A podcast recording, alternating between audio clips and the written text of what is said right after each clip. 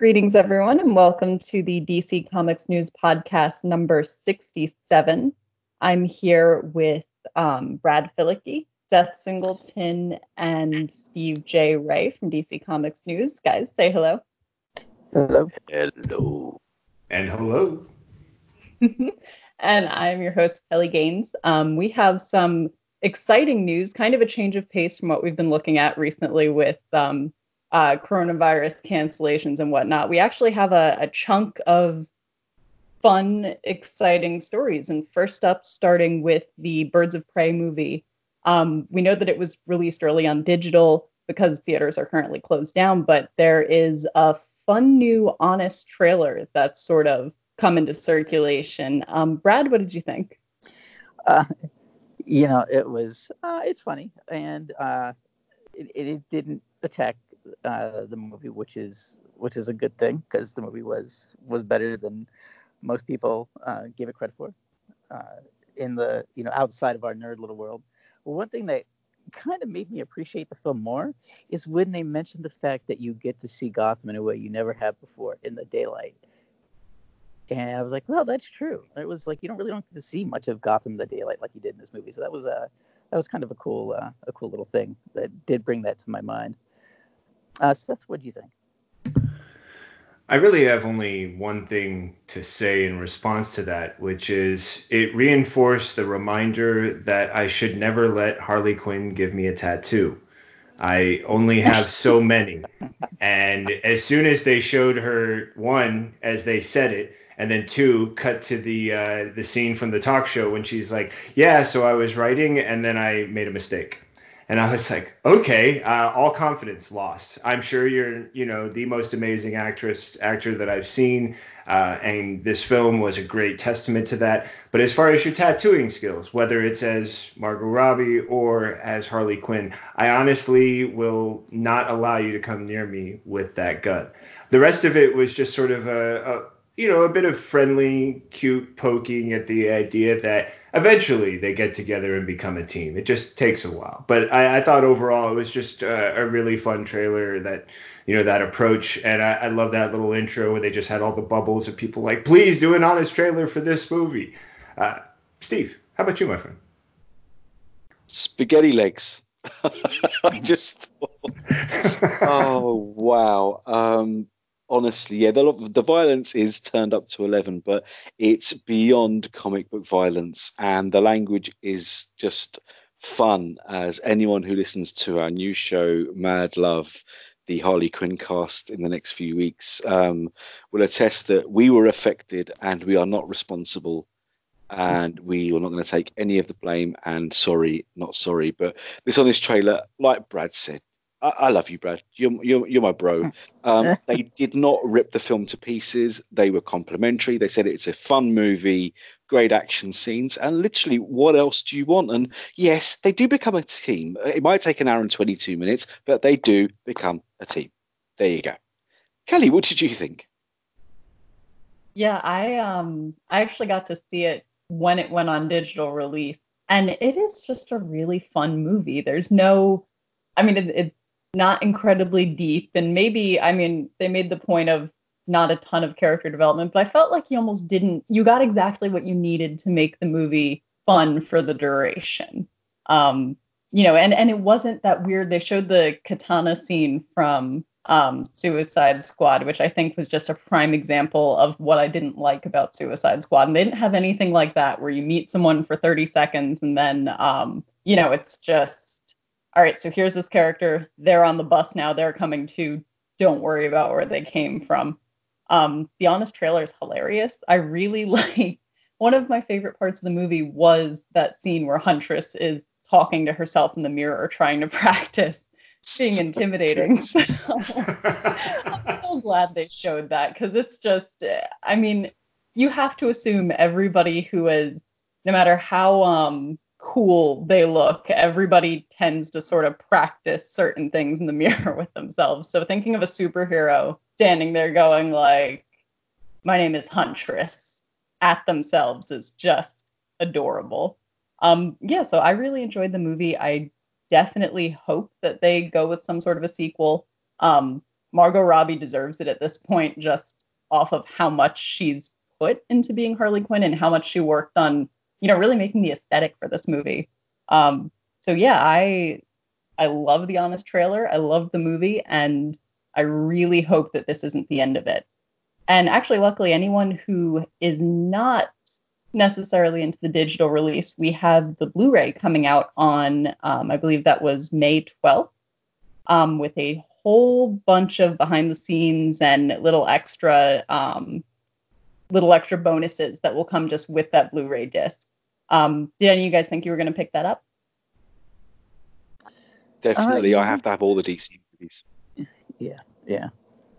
I can't say any when, the, but definitely. Nice. Yeah. That's, did any of the um those bonus features stand out to you guys? I mean, I, I think just the love skate relationship one to me sounds hilarious, and I love a good yeah. gag reel. So, you know, and anything else? I'm kind of curious what Bird's uh, view mode is. That seems like it could be kind of interesting. Yeah.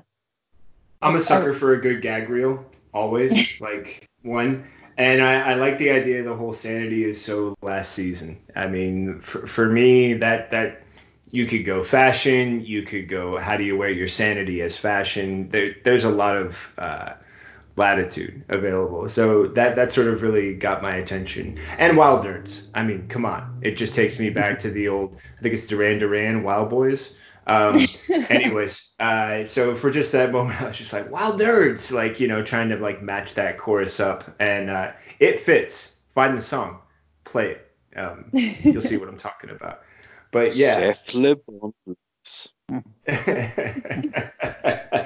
I'm also going to say back to that Huntress thing we were talking about with the mirror. How many times have we seen other actors want to be Robert De Niro from Taxi Cab Driver? And she got her moment. Like, you know, like how many times after you see that movie are you like, you talking to me? I don't see anybody else here. You must be talking to me. You know what I mean? Like, she gets that moment where she's like, who am I? I'm, nope, let me try that again. Who am I? I'm, okay, let's, you know what I mean? Like, hey, everybody wants that moment. I would think as an actor, it's like one of those great experiences to capture yourself on screen doing something so iconic, and come on, it's one of those iconic moments. I just love that feeling of it. Like, not only do you get to do it, but you get to practice it a couple of times, and you get to have some fun in the process. Uh, that that was just a huge highlight. Yeah, absolutely. Michael J. Fox did it better. You talking to me, Tannen? You talking to me? Right, Biff. Oh, Biff, Biff. Oh, class. I, I, I have to see the love skate relationship, because um, I don't know if you guys have seen Jimmy Palmiotti's Twitter, where he was actually on set a lot for the making of the film, and he actually filmed a lot of Margot Robbie doing the stunt stuff on the skate at the roller derby, and really going into the other stunt performers, and it's her, it's actually physically her. So I can see that it was grueling work, but that that was all Margot. So kudos. Yeah, that's the one thing that I do love about having a physical copy is all these extras, because a lot of the digital releases don't have that kind of stuff. And like Seth said, who doesn't love a good gag reel? It, yeah, gotta be done. Gotta be done. Absolutely. Well, hopefully, um, I mean, I think I'm still one of those people who hasn't gotten on the Blu-ray train. I still get D V Ds, but my hope would be that it comes out as both and on both, but we'll see. Um, and so actually more yeah. exciting news relating back to the um, the Batman movies that's coming out. Hopefully, we're assuming at some point in twenty twenty, but it could be pushed back a little bit with production on hold. Um, but it's going to be, and I think we've discussed this before, a mystery noir film. Um, according to Matt Reeves. So we've seen a good portion of kind of the grueling effort that's gone into shaping the movie so far, as far as casting, um, all the secret, I don't, I don't know what you would call it, I guess, the mystery behind what this movie is going to be about. But actually with this break, they're having a little bit of extra time um, to look back over the script and look back at what they've shot already. So Brad, what did you think of that? Uh, I was kind of hopeful, uh, but this dashed my hopes, that they had a little more of it filmed than they do. Uh, according to this, he says they have about a fourth of it filmed. And with only a fourth of it filmed, um, you know, I, I just wonder if these delays are going to force it to be pushed back a little further in the schedule. But I mean, I you know, I guess we'll see. But on the plus side, uh, he does have a lot of time to go over, like he was saying, the dailies and and uh, fine tuning things. So I, I think that the stuff that he does have filmed already, it's it's it's going to be a pretty damn good film.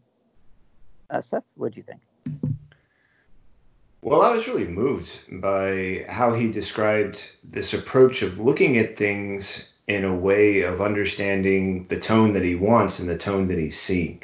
And and trying, uh, you know, I, I love any time they use this example of the happy accident, which is capturing lightning in a bottle, you know, when, when it's something that's living and breathing and growing. And with only a quarter of it done, it makes me think that with this reflection on tone, not only can you see what you have and how you either want to build, expand, or adapt, but also when we're talking about a, a detective mystery, um, there's so much about the details and where you can plant those details, not only early on, but throughout, and how much time you have to do it. And he, he points out, you know, the fact that normally when you're making changes like this, it's so difficult because you're you're talking about something that can feel so enormous and complex. But if you've got nothing but time, it's kind of like uh, I remember being a kid, and sometimes I would have a pair of shoes that would get knots, and I had, you know, I would I would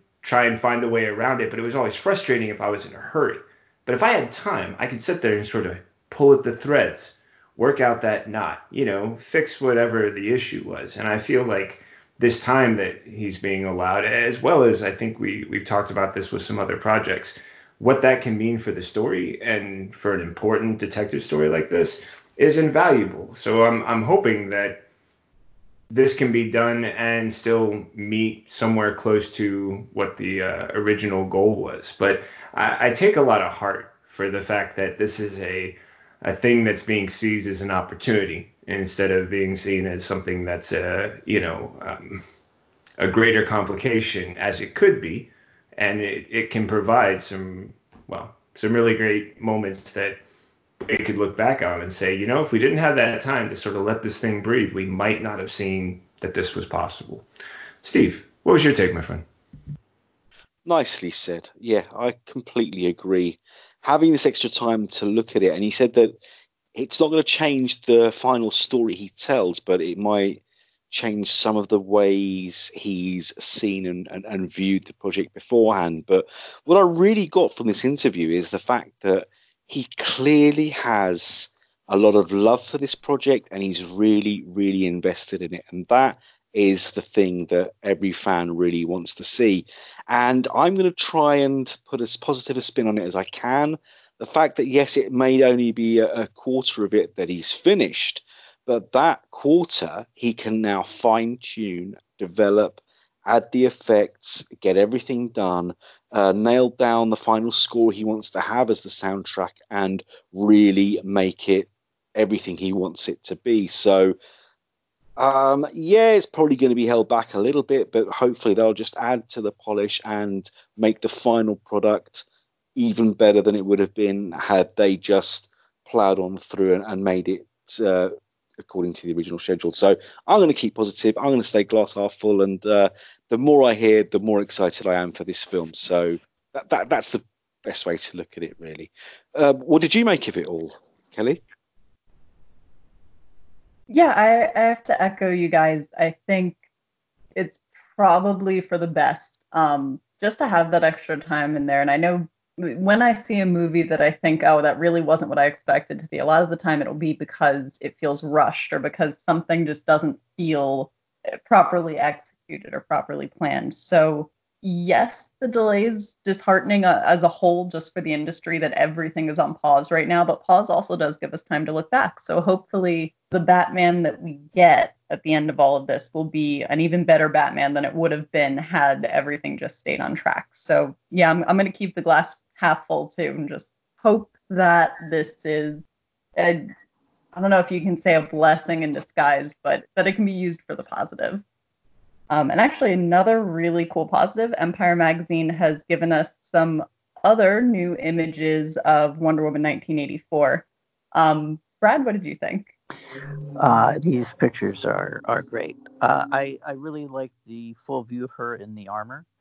Uh, it's similar to things we've seen, but I don't know if we've ever gotten that like kind of full like body shot, so you can see the entire the entire armor. The color schemes are like what we've seen before, very eighties and very vibrant.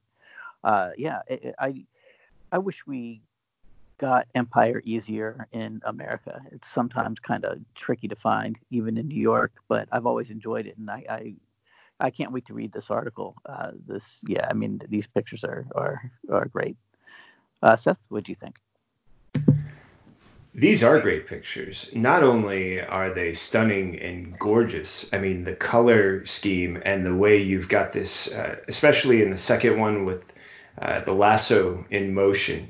She's turned, and you can see, you know, the the classic sort of armor that we're used to seeing her wearing, just her daily battle dress. Um, but the way that there's sort of that after image behind her, which gives me a very nostalgic feeling, takes me back to um, color schemes that I remember from the late seventies and early eighties. But then what you were mentioning about the armor, Brad, you totally just sort of flicked a part of my brain and made me chuckle, because as soon as I looked at it while you were describing it, I was not only thinking about how really cool it looks as armor, but also how functional. And then part of it made me flash back to the time period that it's coming uh, out, or what it's supposed to be representing, nineteen eighty-four, and how parts of it are also emblematic of uh, Excalibur. You remember the old Excalibur movie?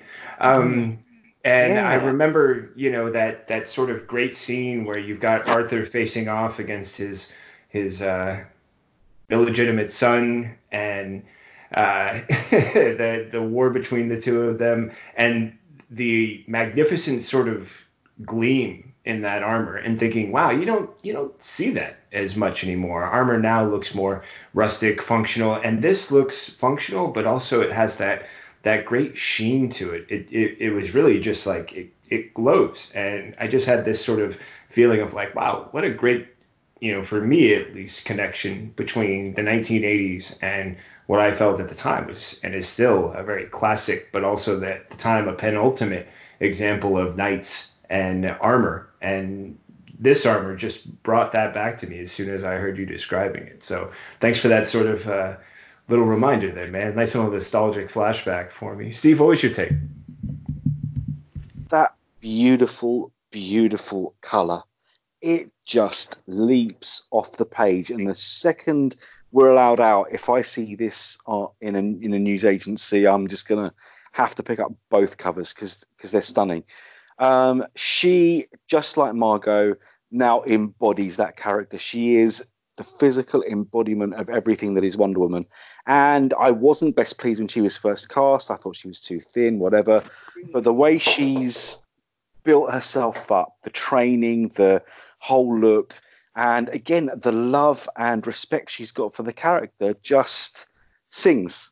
It really just leaps out of every pore of her. So I loved Wonder Woman, the first movie. I'm sure the second one's going to be great. And I cannot wait to see that armor in battle, in full effect. And now that Lego have actually given away what Cheetah looks like, hopefully the rest of the world won't be far behind and we get some actual shots of her nemesis in this film too. Cannot wait.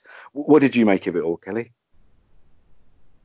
Yeah, I she's Wonder Woman. She, to me, that is the perfect Wonder Woman. And I genuinely wish that this costume, this armor, existed when I was a kid finding Halloween costumes to wear to school, because anytime I wanted to be Wonder Woman, it meant I had to wear sweatpants under the little onesie thing. This would have been perfect. Um And yeah, it's just, it's a gorgeous look. It's such beautiful and and vivid armor. Um, and it kind of does just the whole color scheme they picked. I, unfortunately, I missed the eighties by a little bit, but everything that I've seen that, you know, relates back to that eighties aesthetic, this seems to fit perfectly. On top of the fact that it, the whole movie has this hype behind it. Um, you know, I, I've mentioned to you guys before, I have coworkers and friends who aren't even into comic books and don't really, you know, are, aren't I'd say, hardcore fans of Wonder Woman, but they're so excited for this movie just for the visuals and the way that it, it seems like it's going to um, build on what the last movie did. So, yeah, I, I love the look. I love these covers. And, yeah, if I can ever get my hands on one, I will be. I, I think I'm a little bit more partial to the first cover, but either one, either or. And so other fun um, release news, the the Lego Shazam Magic and Monsters movie is going to be on Blu-ray on April twenty-eighth. Um, I know we've talked a little bit about this movie before, but what did you guys think? Are you excited? I I, I am. I, I, like I, I think I'd mentioned this before on the podcast, that one of the great things to me about the Lego stuff is that it truly is family entertainment. Everybody from all ages can find something. The humor generally works for adults as well. Um, they always have a good spirit. And I think Shazam, the character, is a perfect character to be used in a Lego movie. So I'm kind of uh, kind of excited to see this. I think it'll be a lot of fun. And for those minifigure collectors out there, uh, it does include a Shazam minifigure. Uh, while supplies last, it says. So, you know, if you if you want that collectible figure, go out and grab it. Or order it, I should say. You're probably not going to be able to go out and grab it anywhere, but uh, go ahead and pre-order that now. Uh, Seth, what do you think? Brad, great, great little notation there at the end. You know, you, just in case you can't actually go out to places and get it, you know, order. Um, I mean, I was hooked when we saw this trailer and when we were talking about it previously. Like I said, Sean Astin, boom, I'm in, I'm done, I'm sold. You know, he he had me from the early days, and he only cements my love each time he takes on a new character. I, I love the enthusiasm. Um, and, man, yeah, if you love these minifigs, like, go out and get the physical media. We had such a small place we were living in for such a long time that in order to keep books, we had to get rid of movies. That was the trade-off. We could get them on streaming digital, but in order to have bookshelf space for books, that was the that was the agreement made. And I was okay with that. Now that I've got a place with a little more space, I'm wildly tempted to start expanding, once again, physical media. But if there's ever been a true temptation, it is this possibility. So um, you'll just have to check back with me on what the uh, final result was. Steve, what was your thoughts, my friend? Lego and D C have always been a match made in heaven from day one. Everything they do together is literally, pardon the pun, magic. And Shazam is a character that's made for Lego meets D C. The fact that it's a child in a man's body saying a magic word, flashes of lightning, mist the mind. What, we're fighting worms now? Oh, man, I cannot wait to get my hands on this movie. And I've already said that I'm not the biggest Funko fan. Lego. Lego is my jam, and I want to spread it all over my Blu-ray player. I need this film in my life and cannot wait to buy it. Um, Kelly, what did you make of this wonderful piece of film news? I... I think I will see it. Um, I haven't seen a lot of the other Lego movies, although I've seen bits and pieces. Um, and yeah, who doesn't need a, a nice, feel-good, sort of colorful pick-me-up right now? So I, I think I definitely will see it. Um, as far as, see, I, I'm a sucker for free things that come with other things. Like, I, I was that kid who would cry to get the cereal boxes with prizes in them, even if it was a prize I would never touch again after I opened it. Um, so that that is a very, very strong, um, I don't know. It's it's they've baited me. I'm probably going to end up ordering it, but we'll see. We'll see. um, and actually, so our, our last little bit of movie news is ending on a low note. Um, Amber Heard, she played Mera in the Aquaman movie. Um, could face prison time if she is found to have falsified evidence against Johnny Depp for um, their previous spousal abuse case. Um, Brad, what did you think? Oh, what a mess. What a mess. You, you, you know, we, we talked a little bit about toxic relationships on the Mad Love uh, uh, podcast that we recorded, but this this is a perfect example of a toxic relationship. It seems like they were both toxic for each other. I mean, it was, it's just terrible. And I think that I, I think that what's going to happen is that um, she's going to end up being taken off the movie no matter what the result is of this. I think that I don't think she'll be in Aquaman two. Uh, Seth, what do you think? I got to be honest. I'm completely stunned by this story. I I I feel like until the final judgment has been made about whether or not these claims are true or false, I'm I'm put in an awkward position because uh, there's a part of me that always wants to lean uh, towards the veracity of someone who has been assaulted, been injured, been abused. And now that there's a question of whether or not those reports are true and that there could be evidence contradicting, right now it appears to be testimony from one person or at least a comment or statement from one person.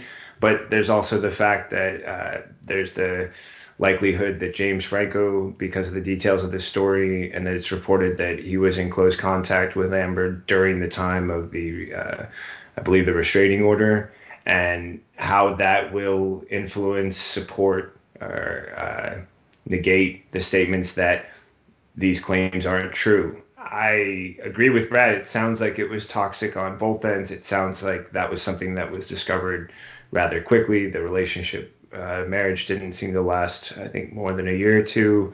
Um, but in, in one of these moments, it's it's really difficult to take any sort of position. It doesn't feel like there's as much evidence as there is either statements uh, or personal testimony. And uh, I, I'm really struggling with it because uh, I I don't want to doubt what anyone makes uh, a statement like that. And yet I have at least a, a reason to give pause here and say, okay, I think we need more information. But I, I'm also just stunned because, Brad, when you said it, I was just thinking to myself, wow, that could change so many things for what they were planning on with Aquaman two. And um, this is another uncertainty to add to the mix that we're currently experiencing. Steve, uh, help me out here. What was your thoughts? It's so heartbreaking when you see two people who seemed at first to be so in love to, to end up this way. But um, I've seen other reports which are even even more terrifying. I mean, the fact that her makeup artist said that she was fine in the morning and it was all made up. So I've heard so many stories that she was distressed, that he didn't like the way the relationship was going and he wanted to leave, that she, according to many sources, and I've read this in several places, was actually more the abuser than the abusee, to points where people are saying that they've seen uh, she bit chunks of flesh out of Depp, and she defecated in on his on their bed and whatever else, and she sounds like um, a, a very uh, disturbed young lady. And it's sad because they're both talented individuals. They were both so in love, and I don't want to take anybody's side because I don't know the facts. I wasn't there. But the more you read into it, um, the, the, the worse it, it, it got and the worse it sounds. So uh, sometimes the best thing for any couple is not to be a couple anymore. And that's the only the only way to, to leave a story like that, I think. What, what did you make of it all, Kelly? Obviously, from, from the ladies' perspective, we, we, you've got to have a, an opinion about this. Yeah, I this is a story I've kind of been following, um, you know, just sort of they're, they're both actors that I've admired so much. Um, and I was heartbroken when initially it came out that Johnny Depp was, you know, abusive towards her. And then, like you, Steve, I've been reading some of these other things that have come out about Amber recently. And if those stories are true, it really, it, it almost makes it more heartbreaking because, you know, I think we've come to a point in history where um, women who have lived with really terrible, kind of mentally distressing and heavy secrets because they've been afraid to speak out about it are getting more of a voice now to actually sort of find closure and find justice. Um, and one of the things I read was, you know, sort of her saying, well, people are going to believe me, not you.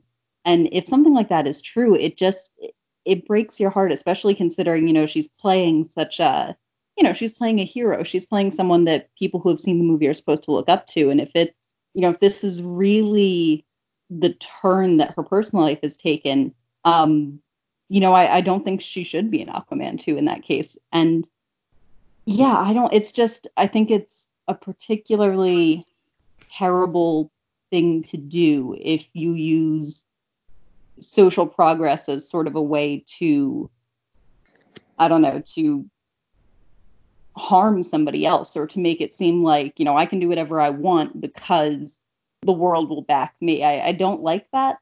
Um, yeah, so I guess my hope at this yeah, point does would be a lot that of the good work for, from real victims who have been victimized.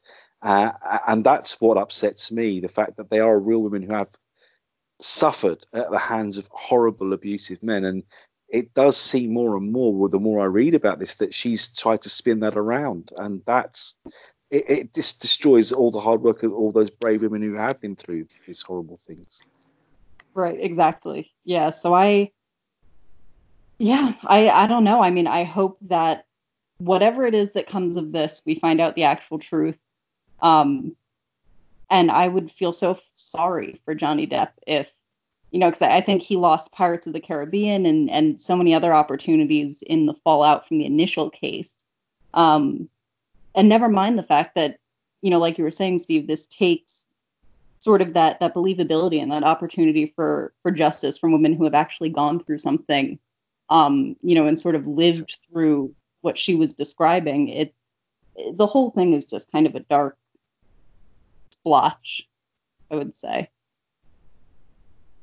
So from there, that is the end of our movie news. We're going to take a quick break and pay some bills, and we'll be back with T V and streaming and comic news in a bit. This is Seth Singleton from D C Comics News, here to tell you about the Spinner Rack.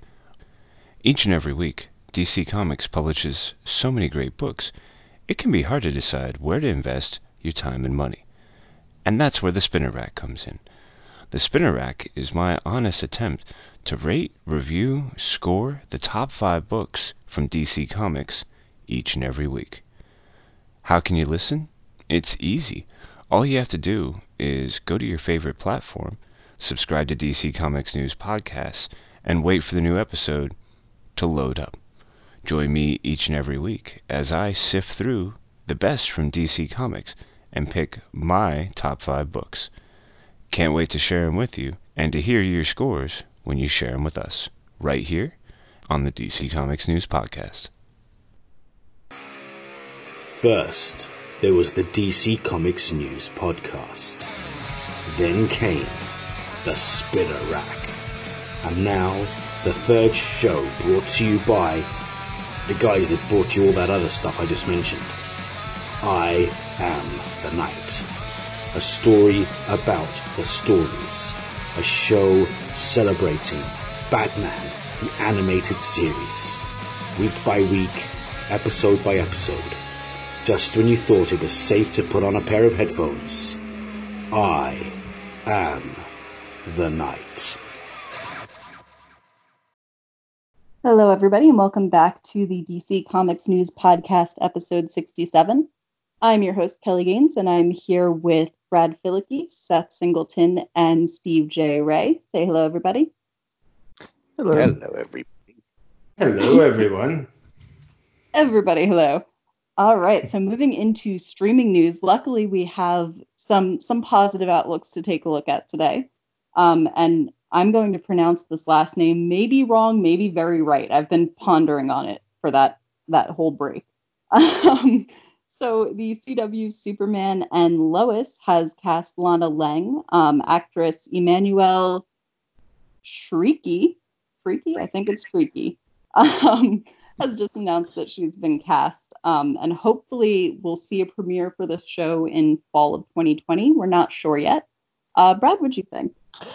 Uh, yeah, I, I, I like her. I like her in a lot of stuff. She's, I think most recently she was in The Passage on Fox. Um, she was on Entourage, and um, I've been familiar with her work for a while, and I always liked her. I think I think she'll make a, a good Lois Lane. I think it's an interesting uh, interesting choice.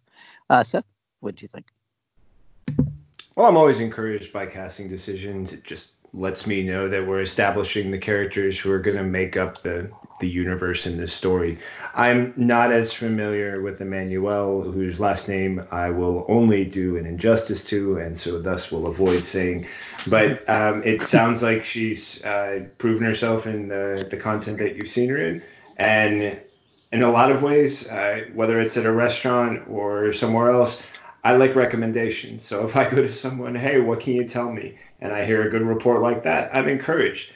Um, you know, I am intrigued that there's a bit of a twist to how her character will be portrayed, and I want to see uh, what that looks like on screen. But a casting announcement to me is actually a really, as Kelly started this off by saying, a, a positive take on uh, some of the current news out there. And it's a good positive note that this is something charging along, especially following in the announcement of uh, the casting of Sam Lane.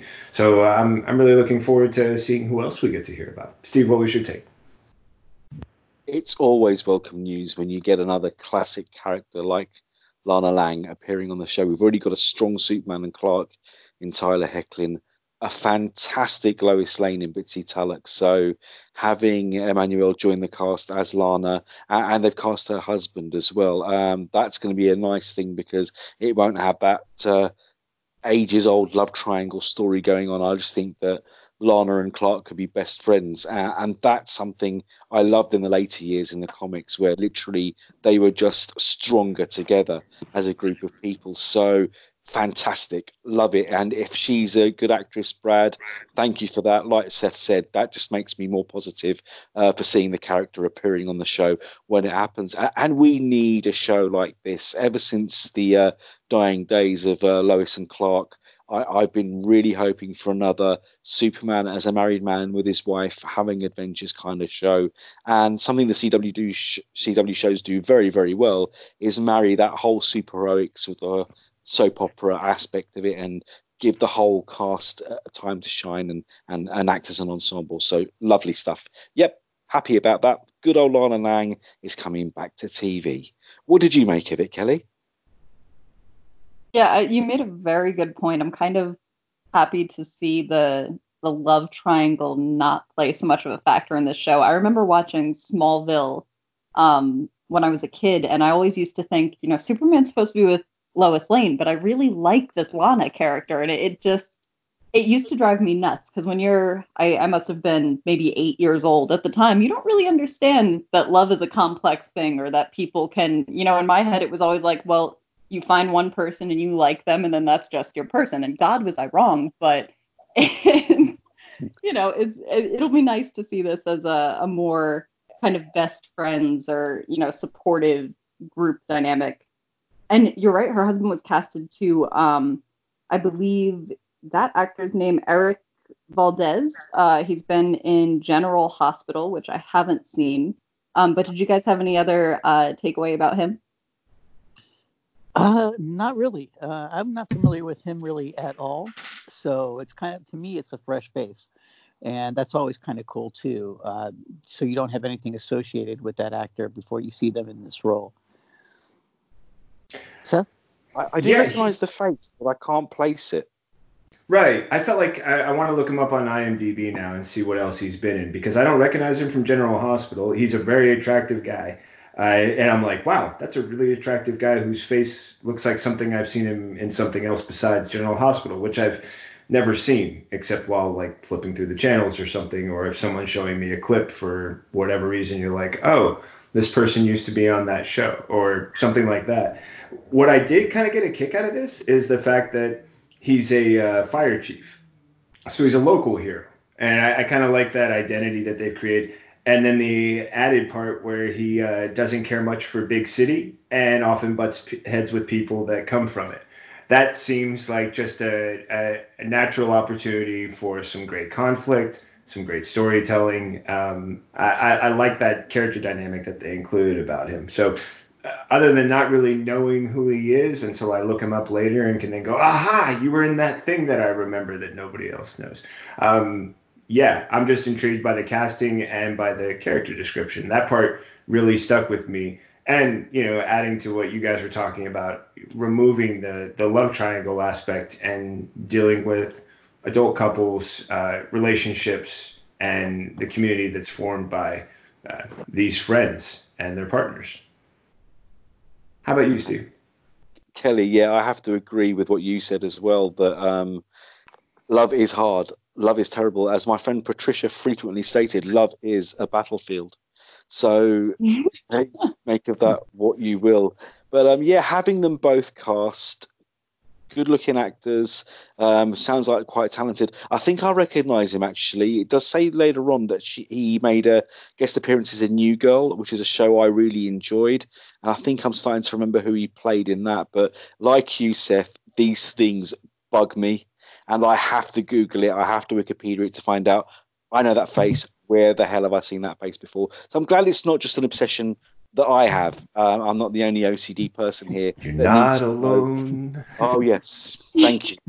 uh, it just, it, it's good to know that I'll have company in my cell at the time when the pills and the injections are, are passed around. So thanks, Seth. Love you. No problem. Remember, only have the greenies after you've eaten lunch. Otherwise, it's a really rough afternoon. Oh, yeah. But you're going to be fine. What did you make of it, Kelly? Yeah, I honestly didn't recognize him. Um, but yeah, like you guys said, both very good-looking actors. And it is a comfort to have, you know, the husband and wife both cast at the same time. At least it gives us a little bit more about the direction the show's taking. Um, so yeah, I and actually that that little bit about, you know, being a, a small town fire fire chief and not necessarily getting along with people from the big city. I can just see that playing off so well, especially, um, you know, if you Superman or Clark Kent, he's small town to big city sort of transfer. So I'm really wondering how that's going to play out in the show. But yeah, I, I like the casting. I don't have any reason not to. So best of luck. And so a little um, kind of fun story here. Uh, Grant Gustin showed a picture of a Black Flash suit that was for one of the initial fitting photos. Um, Brad, what did you think of the suit? Uh, I liked it. I think that would be, uh, I wouldn't mind him in that costume actually on the show instead of just for, you know, as a costume instead of just for filming. Uh, it wouldn't be as flashy as having the, you know, pardon the pun, but the, the red flash. Is I like it. But uh, yeah, I think the, I think aesthetically the costume's pretty cool. Uh, maybe I just, you know, like black. But um, uh, yeah, I, I, I liked it. Uh, Seth, what'd you think? I was a huge fan. Actually, it's kind of uh, it cracked me up when I was looking at this because I was like, wow, that that's a you know a great shot. Hey, wait a minute, that looks like a wetsuit. You know, this is why whenever we would go surfing, my wife would tease me when I would pull on my wetsuit because at certain points she'd stop and go, you kind of look like a superhero in that thing. And I was like, but it's a wetsuit. Everybody looks like a superhero in a wetsuit. But seeing a Flash costume with that black color with the gold popping off of it, it it's really quite cool. Um, I I agree with you, Brad. There's a part of me that's like, so uh, how long is this costume going to stick around? And how much do we get to see it on the show? Because I like the look of it. And, you know, there's also a great history to go with the Black Flash character. So I'm I'm looking forward to seeing the appearance on screen. I think it's a great experience for uh, for all of us to sort of have that, you know, dark quality that comes with it, that ominous feeling when, well, someone changes to a darker hue because usually it implies darker things to come. Steve, I think you know what I'm talking about. What's your take, my friend? I do indeed, but I have to say, Seth, not everybody looks like a superhero in a wetsuit. I'm just very glad they've outlawed whaling in the U K. I will not stick on that subject. I will just move on to say that that is a very, very cool black costume. But I have a thing, like Brad, um, with black costumes. Hey, and people, listeners, we all know if Brad says it's cool, it's cool. He knows he is the funky fashionista of the D C Comics News podcast. So Filicky Fashion Podcast is coming, man. It's there coming. There you go. It's got the Brad searing hot seal of approval. So it is cool. And I'm a sucker for a black costume. Since Spider-Man uh, in Secret Wars and Coming to Earth in the black costume to Superman's black costume when he returned from the dead, I just think something about that look is just beyond cool. Batman Beyond. Need I go further? It's just wicked. Um, it said he just did it for a fitting and that eventually became his costume, but I think he lies because that emblem is not like any fashion emblem I've seen. So I'm thinking you're right, Seth. We may be seeing Black Flash in the show, and if that's the case, bring it on. So much Kelly. Fun. Yeah. Oh, see, I you... thought I would. Yeah, I, I from what I got from the article, I must have read it wrong. Uh, it wasn't really seen in the show, but it's used for like stunts and things like that. But oh, maybe. Yeah, I mean, I would love to see it in the show if that was the case. Yeah, absolutely. Please bring it to the show. Yeah, definitely. That is, I I am also partial to black costumes. I think it's it's just so sleek looking, and it looks so, it, maybe it just throws us all back to Batman. Like there's something about it that's like the cool character standing on the roof in the moonlight, you know, planning something amazing that none of us could physically actually do. Um, yeah, I, I love the costume. I love the way it looks. I did also get out of it that it was just sort of a behind the scenes costume. So yeah, my hope would be that it does show up in the show because it is very sleek looking. Um, yeah, so we'll see. But that is that is a good looking costume. I think that's two for this episode that I would wear for Halloween. That and Wonder Woman's crazy golden armor suit, although without the wings because that's too heavy. I can't do the wings. And I'm going to throw one more thing in this fire if you don't mind. I'm just going to sort of – what what was that, Steve? You sound like you had something stuck in your throat. Butter, butter. I wish. um, you know, there's also another thing that catches my attention about this, even though it's a, a fitting, you know, something that, that was in between and, and was only used for background type work. You know, there was a great storyline that they had with the Justice League where they had the Elite, and Flash ended up working for both sides, and he had more of a uh, – Uh, darker hued costume when he was working with the Elite as part of like a uh, secret uh, Justice League uh, Black or Black Ops.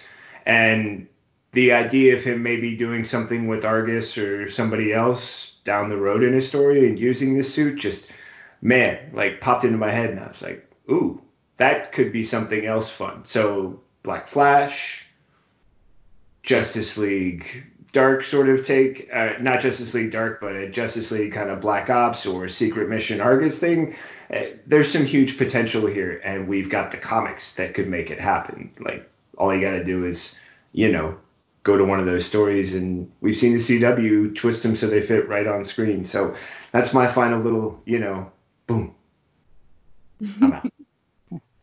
Very nice. Well, let's, I mean, yeah, I, and I like that I, Justice League Black Ops. That sounds really cool. Yeah, I'd buy that. Oh, yeah. So, and we have, um, not necessarily a bad thing, a change in the schedule for the remainder of the Supergirl season um, in relation to the coronavirus. So now we're going to see a return on May third, and May seventeenth is still pegged for the finale. Brad, what do you think? Yeah, I like... Uh, It gives me optimism when I have concrete dates for things like this these days. Uh, it kind of shows that things can kind of, the wheels can start turning again. So I'm glad that we do know specific dates, and it's not just kind of indefinite.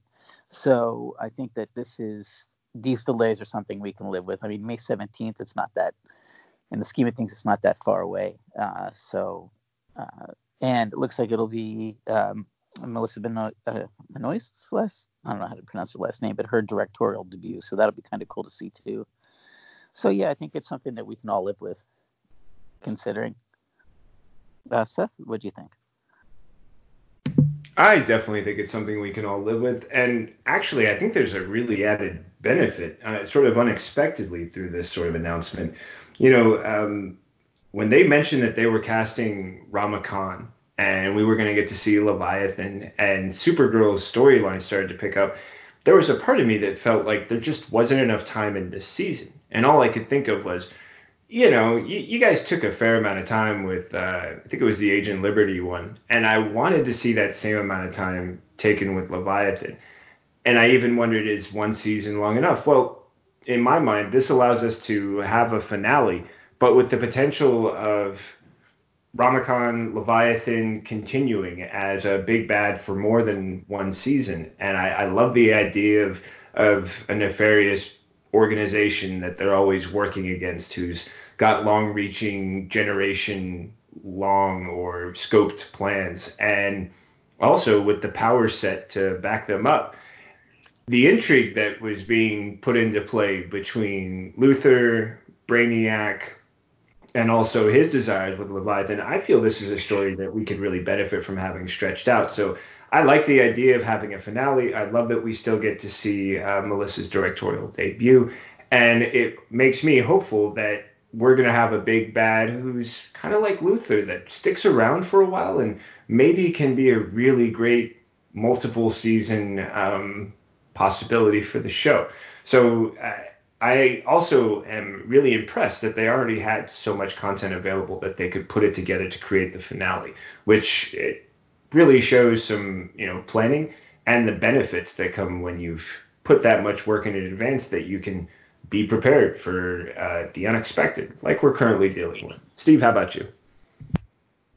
Yeah, the same, absolutely. It shows that they've got um, a clear eye on the end goal, so they're going to deliver that properly in the way they want to do it. Yes, it might be two or three episodes shorter a season than what we're used to, but the main story will be told. And like you, Seth, as soon as I heard those characters were going to appear in the show, I wanted them to not just be three or four episodes and gone, like you sometimes get with the villains in these series, but to be a longer lasting uh, opponent for Kara in the long term. And I sense now, with a couple of episodes being cut from this season, hopefully to be held off for the next, that we're going to get one of those evil end of season cliffhangers with Leviathan and uh, all the multiple powered almost gods of that ancient league uh, uh, teaming up against uh, against Supergirl and her allies. So yeah, absolutely, very good.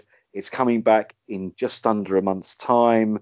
Um, three more episodes: May third, May tenth, May seventeenth. I'm happy. We're going to get some new Supergirl sooner than we thought we would, which is always a plus when we're stuck at home and we don't know what to watch. Um, I've signed up to Netflix. I've signed up to Amazon. I've signed up to Disney Plus. I wish I could sign up to D C Universe, but I'll shut up now and pass the mic to the wonderful queen of the purse book, Kelly Gaines. Yeah, I think it, it does show a lot of really smart planning. Um, for them to be able to actually release something new without being able to film more. And Brad, like you were saying, having nailed down dates that we know this is coming out, we know we're getting the the season finale for this show, and when is, it's a little bubble of hope in the middle of all the chaos. Um, yeah, so I, I'm, I'm excited. I like the idea that we have some solid dates right now. I know um, we're, we're going to get into news later, um, that not everything is as solid as we'd like it to be, but at least the Supergirl team seems to have planned ahead and built a really good show with just enough extra wiggle room to finish it up around the time they wanted to. Um, yeah, so I'm I'm excited to see it. Now that I, you know, Steve, like you were saying, I have subscribed to everything. I've started watching everything. So, you know, maybe maybe by May I'll actually be caught up enough to to dive into the finale. So we'll see. That's the spirit. All right, so moving into comic book news, um, an old script for Gen thirteen written by Alan Moore um, has kind of surfaced, I guess. They've shown us the first few pages, and we might be seeing this full unfinished, I say full unfinished, that's not possible, but um, an actual drawn out version of this unfinished script in the near future. Um, Brad, what did you think? I'm such an Alan Moore fan that I would love to see. I, I, I love to see just the pages, you know, but I'd love to see it expanded on as well. I mean, the guy's the guy's a genius, uh, even if he's a grumpy one. But uh, you you can't deny the talent, and I'm always, you know, I always like his take on characters, uh, especially characters like Gen thirteen, which I've always felt were so frozen in the nineties. Um, you know, his, uh, but still, you know, I'm sure his take is is always going to be great. Uh, Seth, what do you think?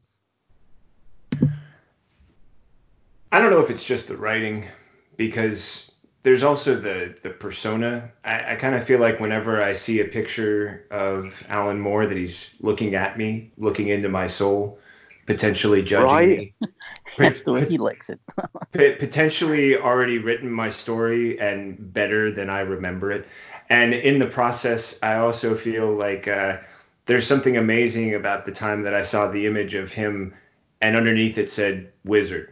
And I thought to myself, you know, as a writer, there are few other sort of pinnacles to reach than to know that as you're being discussed, the term wizard is applied beneath your name. If I can ever achieve that degree, I would, I would, I don't know.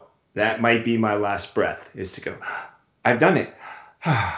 And like that, Seth left the world in a calm, tranquil state, knowing he'd accomplished all of his, you know, goals in life. But uh, the the script was awesome. I mean, I was I was getting a kick out of it. I was reading through. I was like, this this totally has me hooked. I'm I'm already like I'm loving it. I loved what I was reading about it. Um, I do love what you pointed out was that it, it feels, Brad, like these characters never escaped the nineties, never could, never would. And the fact that you could maybe have a chance of seeing what a present day feeling or look could be like with the, the glimpse of this script, uh, it, it really created a great sense of mystery right from the get-go. So I'm I'm already sort of going, could this one day be a complete unfinished, Kelly, however you eloquently described it, script and movie that we would get to see? I, I don't know. But I do know that we've seen what people have done just by using his source material to create brilliant works like Watchmen. So I have hope. And right now, uh, I'll take all the uh, examples of hope I can find, because, you know, it's one of those things I'm always trying to uh, remember, champion, and uh, keep lit. Steve, how about you, my friend? Alan Moore Wizard definitely works, but I do believe that Seth Singleton's Sorcerer also has a nice ring to it. Only if you add on Sorcerer Supreme or... Hey, if anyone's Doctor more. Strange out of us four, that's going to be me. Very, very strange. Um, but yeah, Brad, again, you've scooped out my brain, brother. Anything that's got the words Alan Moore attached to it, instantly, I'm a mark. I'm sold. I have a few Alan Moore scripts, including his um, script for Killing Joke, and, and I treasure it. Um, so, yeah, anything that is attached with his name. Because, listen, I don't know if you guys ever read um, stuff he's done for other publishers, but back in the uh, Image era, there was a book called uh, Wildcats. And even though uh, the writing on this sh- series was more than often atrocious, the premise of all superheroes being descended either from angels or demons uh, from other worlds, uh, the, the Demonites and the Cherubim, was just an inspired idea. And I loved that. And these two races had been at war through millennia, and their war had brought them to Earth eventually. And then Alan Moore took over the series, and, and the man has got a gift of taking characters you think you know, ripping them to shreds, totally dissecting their origins and thinking, um, no, everything you know about these characters is absolute nonsense. Let me tell you the truth. He did that with Wildcats, and the short run he had was incredible, because he basically said, yeah, um, you know how big space is, right? All the time you've been fighting your little war on Earth, it ended on your homeworlds, and the good guys lost. And now you have to deal with that kind of stuff. So the fact that he had possibly a movie script or something else with Image Comics version of the X-Men, the Gen thirteen characters, it's really exciting to me. As an Alan Moore mark, that just makes me really, really happy. And if anyone wants to finish it as a comic book, as a T V show, as a movie, well, there was a little show called Watchmen, which was on last year, which was uh, inspired by Mister Moore, even though it wasn't written by him. And people kind of liked that show, including a certain Mister Obama. So um, people, keep an eye on that. And if you want to make Gen thirteen, I think you've got four viewers right here. Kelly, what did you think of it? Yeah, absolutely. I am also a sucker for anything with Alan Moore's name on it. Um, and his script work is so, I think one of the things that stuns me about comic book scripts is how informal they are, that you can start a script with, okay, so.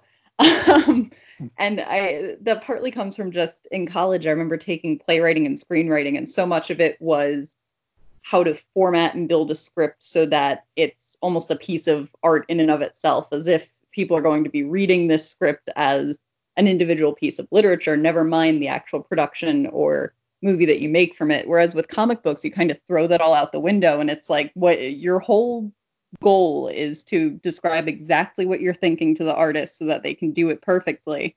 And so I just, it it made me chuckle to start reading the script and go, he literally starts with, okay, so, you know, and he's such a good, prolific writer, especially in the comic book industry. So it's, it's always fun to see kind of the personal flair, um, or even lack thereof, that really fantastic writers put into their comic scripts.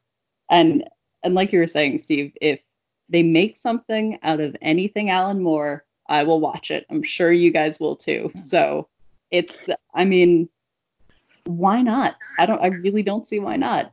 And Gen thirteen, I never got to read. Um, looking back even at, at the images that came with this article, it is so nineties. But in spite of okay. that, I think, that, right, like the, the neon and the... I, I think I've seen somewhere in an interview, um, I think it was Kelly Sue DeConnick was like, yeah, in the nineties, it was all about the pouches. However many pouches yeah. you had, that was that was how how super you were. So true. yeah. So I, I'm all for it. Pouches, no pouches. If anyone wants to draw this, I will read it. If anyone wants to make it a movie, I will watch it. Um, Don't forget leg yeah. bands. Leg bands were huge. I don't know what it was, but it was like you had to have this sort of glistening leg band somewhere somewhere on your leg. It didn't even have to hold anything. I, I wasn't even sure what it was there for. But does anybody else remember like this overwhelming appearance of like thigh kind of like oh, bands? Yeah. Just like even the Azrael Batman had a utility leg band. Yes. So yes. I remember them well. Brad, where do you stand on the bands and pouches? How does Filicky Fashions view them? They, they are out. Were they ever actually in? Um... well, apparently they were. I mean, look, even Azrael was wearing one. I mean, come on. What about Steve Rogers' fanny pack? Though. So, wait, Steve Rogers oh, had a no. fanny pack? You not seen the trailers? Oh, yeah, the new trailer. Oh, I love it. Oh, oh. We've had the fanny pack discussion. We got down on that. You know, yep. th- there was a there was a thorough analysis. Yeah, that's it. Fanny packs, I'm so glad I didn't hop on the bandwagon because my parents still haven't gotten off. So, I mean, oh, yeah. yeah. Fanny packs are still a thing in the Gaines household. It's bizarre. Steve Trevor. I'm an idiot. Not Steve Rogers. Steve Trevor. uh, brain work, damn you. Love you, man. And come on, how many times do I stumble over something? But that's because someone put it in your path and you didn't see it. So that's not your fault. Well, that's sweet of you to say, my friend. That's always sweet. Okay. Getting off of our, our fanny packs and our leg pouches and our other pouches, stepping away from the pouches, um, D C revealed the cover for House of El, which is going to show um, the destruction of Krypton from a different perspective. Brad, what did you think? Uh, you know, I, I, I was kind of glad to see that Claudia Gray was writing it. Um, I, my wife has been a fan of the Evergrey series for a while, so it was kind of cool to uh, to see her stepping into that nerd world between uh, the Star Wars novel she's written and now this Superman series. Uh, I'm definitely kind of want to check it out. And as far as the art, I don't know what it is about it, but I kept getting flashbacks to like John Byrne's Smallville and Krypton series from like the, the mid eighties after Crisis. Yeah, baby. And I've always loved that art. I always loved that look of Krypton, and it, and it kind of had that same feel. So I, I really dug that about it. Uh, Seth, what do you think? Well, when it comes to Krypton, I mean, I love the one of the comic books you were just talking about, and I almost, you know, feel like there was a part of me that was just sort of waiting for some announcement that would follow up the Krypton show that we got a chance to see recently, which I thought did a really great job. I, I was really sucked in. Um, so I love the idea of getting another story about Krypton from a different point of view. And with that, you know, we get to see the destruction, but we also have some characters that are new to us who we get a chance to learn more about. And I was really just moved by, you know, what you were saying about the art. I, I I was looking for that connection in my head, like, this reminds me. I mean, as soon as you guys were talking, I was like, of course, of course, clearly, just thank you, thank you, just right there. Um, and also, overall, I just get a kick out of the fact that we're going to see another portrayal of what life is like for the elite and the not-so-elite, and how there's these two different perspectives on what's happening to Krypton, e- even as we all sort of know what the, the real end is going to be. Steve, uh, what was your take, my friend? I, I'm just so, so glad that someone else other than me remembers the World of Krypton, World of Smallville, and World of Metropolis miniseries that came oh, after yeah. Yeah, John Byrne's Man of Steel series, because yeah. they were great. And honestly, his version of Superman's origin, him having the capsule open on Earth and him actually physically being born on Earth, is still my favorite Superman origin. And his Krypton, his and Zack Snyder's in Man of Steel are actually still my favorites. And yeah, I do get a feel of that in, in the pages we've seen in this article. And uh Brad, well, she married you. She's obviously got good taste, but I agree with your wife. Claudia Gray is a terrific writer. I'm a Star Wars mark uh, as well, and yeah. her Star Wars books are brilliant. But do you think it's telling that one of the main characters co- is called Zahn? Because another great Star Wars novelist is Timothy Zahn, who wrote the Thrawn trilogy. Oh yeah, oh yeah, I'm sure. So um, I'm sure. I, I, I just love everything to do that. Yeah, the art looks good. She's a terrific writer. Oh God, how many banks do I need to rob in my near future? For goodness sake. um, Kelly, uh, sell all your action figures and give me your money, please. I, I mean, I can try, honestly. In in in this global climate, who knows? I have the the background bank of all of the action figures that I just so shamelessly bought a couple months ago. Um, so proud. Yeah, this um, this story looks it, it looks really good, very techy and futuristic as far as the art style goes. Um, and I'm not actually all that familiar with um, Claudia Gray's work, so it'll be interesting to see, um, you know, how a, a Star Wars and sci-fi writer kind of takes on that classic Krypton Superman backstory. Um, I will say, part of me wonders if it's going to be a little bit depressing to read about, you know, the destruction of a planet while getting attached to these two characters. Um, You know, and especially considering, you know, they they they look young and and not necessarily excited, but they look just young and, and ready in the picture that we see, which I, you know, it'll it'll be interesting to see what exactly the scope of the story is and how they handle the fact that we're watching a world collapse. And it's, I mean, you know, it it's the destruction of Krypton. It's the biggest event in comic books in a sense. Um, yeah, so I, I think I I'll definitely pick it. I have to, Kelly, become a, a bit of a of, of a Matt Matthew here and say that the most depressing thing I could ever imagine seeing in this series about the end of Krypton is Rogol Zar. Uh, uh, sorry.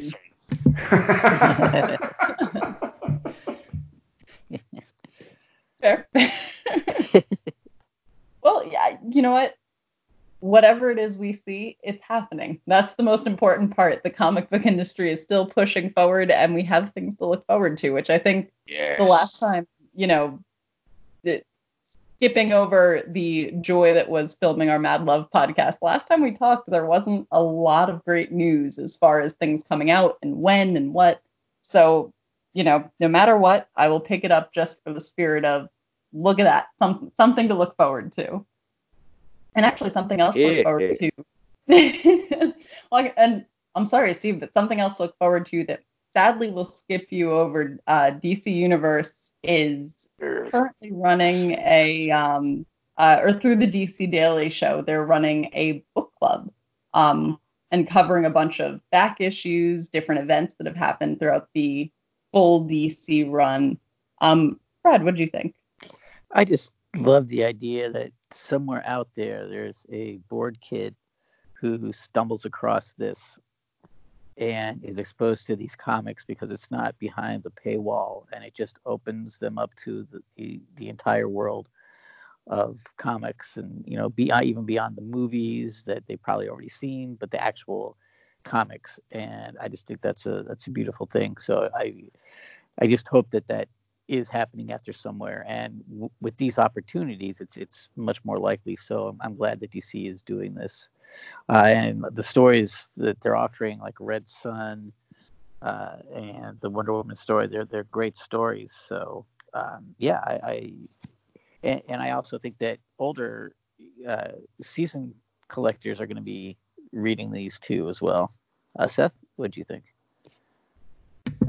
I love this idea. I was I was just like, wow, that's a book club that really, you know, intrigues me. I, I you might catch me tuning in. Who's to say?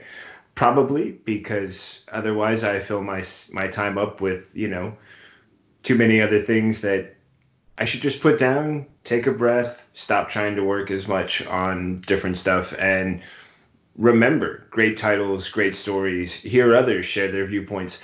And much like I do on here, when I get the chance to talk with you guys, discover something I never even considered, which is one of my favorite things about looking over a story that I love, hearing someone else talk about it, um, gaining their insights, and feeling like I'm discovering parts of it for the first time. Steve, how about you? That's a fascinating D C Universe, D C Comic Book, D C Club, Batman, Ninja Turtles, Superman, Red Sun, Wonder Woman, Rest of President Harley Quinn, Mister Miracle, President White Knight, President. Ah, yeah, it sounds really great. Uh, I can't wait to not see any of it. Uh, Kelly, what did you think? Oh, Steve, I actually, it's funny. The other day, I got to see a portion of one of these episodes. Um, And it does look like a lot of fun. And I like the idea that you can kind of go on. Mo- most of us, Steve, I'm so sorry, um, can, you know, go on. I still love you. Well, you know I do. I, they need to just, on on for Steve's sake alone, just give everyone D C Universe. Pull their fingers they, out of their bottoms. That's what they need to do. Basically. But um, yeah, it, it's a really fun concept that you can, you know, spend a couple hours reading and then watch, you know, with the whole community this on or with the actual creators book club, which I think in the past would have been so useful to me, because sometimes I've it's one of one of two things happens when I finish a comic book. Either I'm really excited about it and I want to talk to someone about it, but there's nobody to discuss it with. So I'll just kind of, you know, follow, whether it be my parents or my boyfriend or whoever's around around the house, just talking about this thing that they clearly don't care about, or, you know, or I'll have a lot of questions. And it's really fun to think that, you know, you can read Red Sun and then watch the episode and be like, okay, so this is this is an expert. This is what's happening.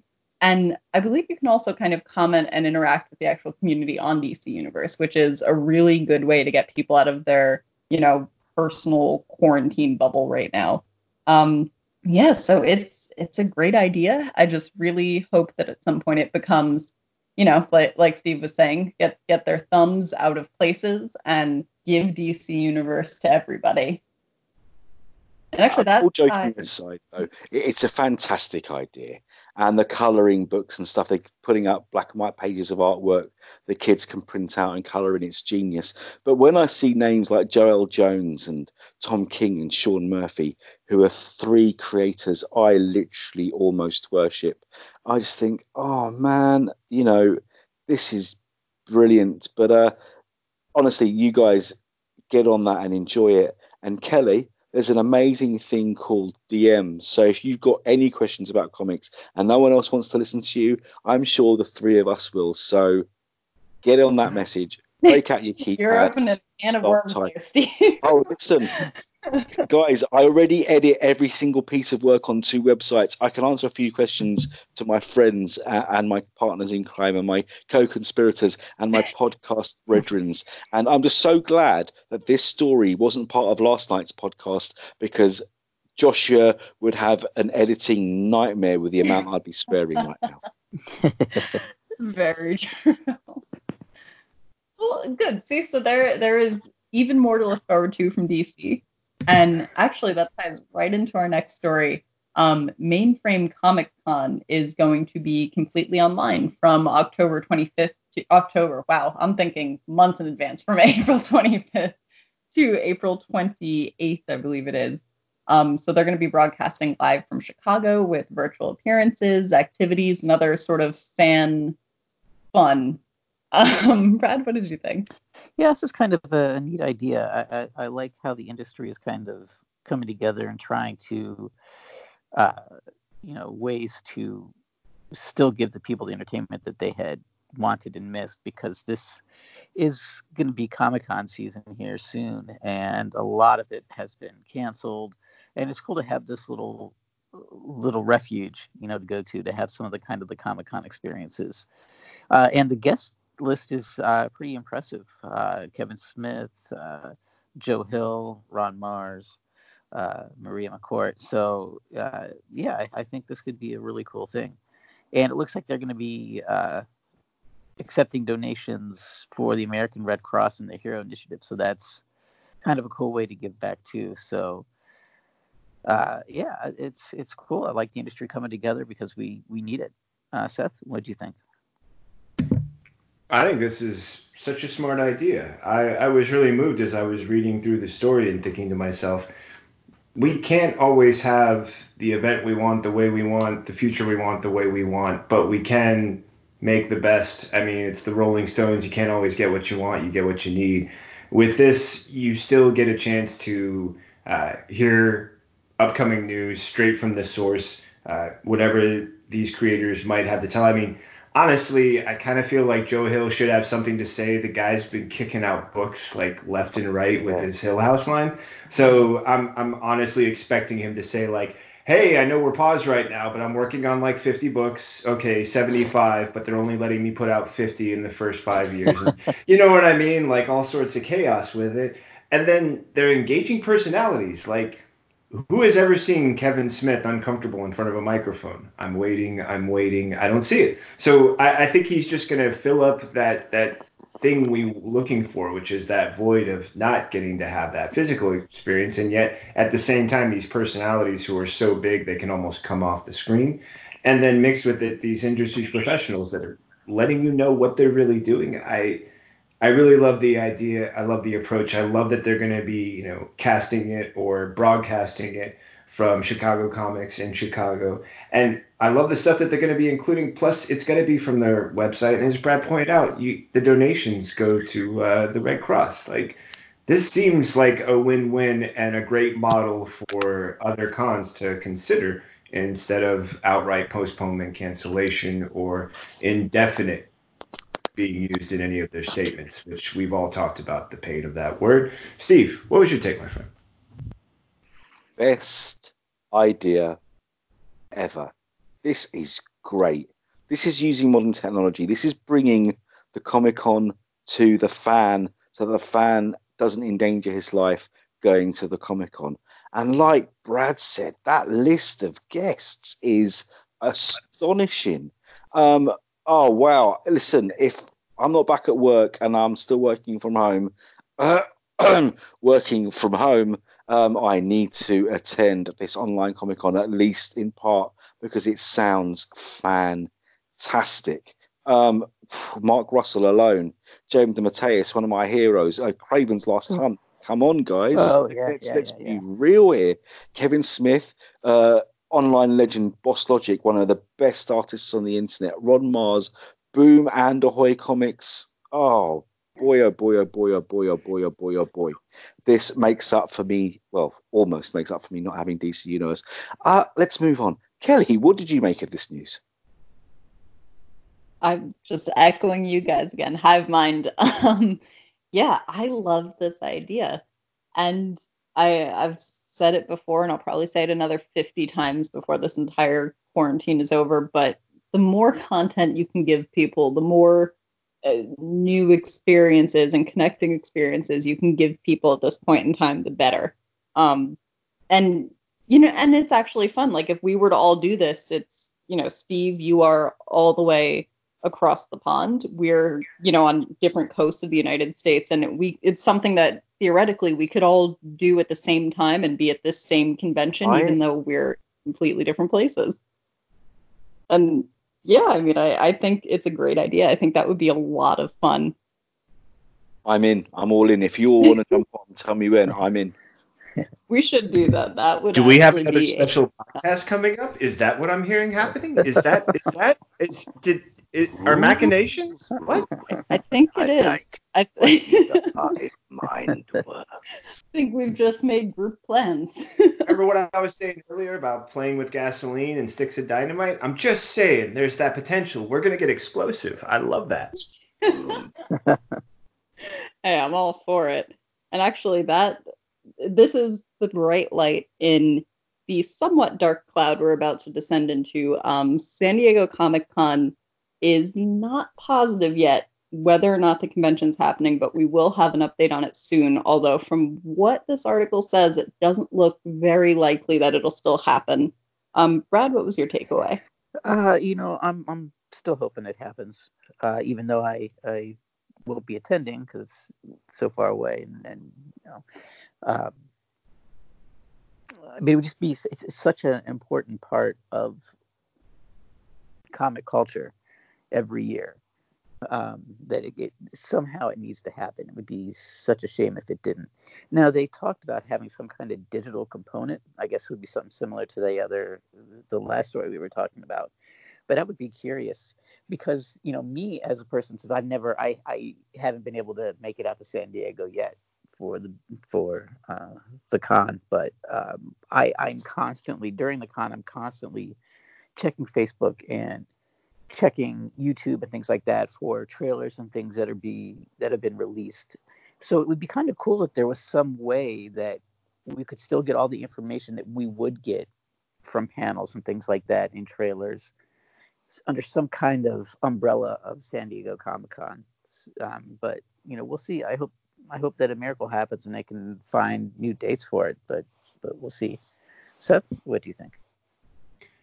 I, I'm with you on the fact that we just heard what could be a really great model for San Diego to consider while they're doing this uh, financial liability evaluation, which is very responsible and important in the light of announcements about whether or not the, the time frame we initially were discussing when the uh, lockdowns began to occur and the shelter-in-place uh, recommendations and orders were being issued, that there was an initial idea then, and we're not certain if that that's still going to be the time frame that we're going to need. If it has to be extended, then that makes it harder for the Comic-Con to take off the way it should and the way it would ordinarily.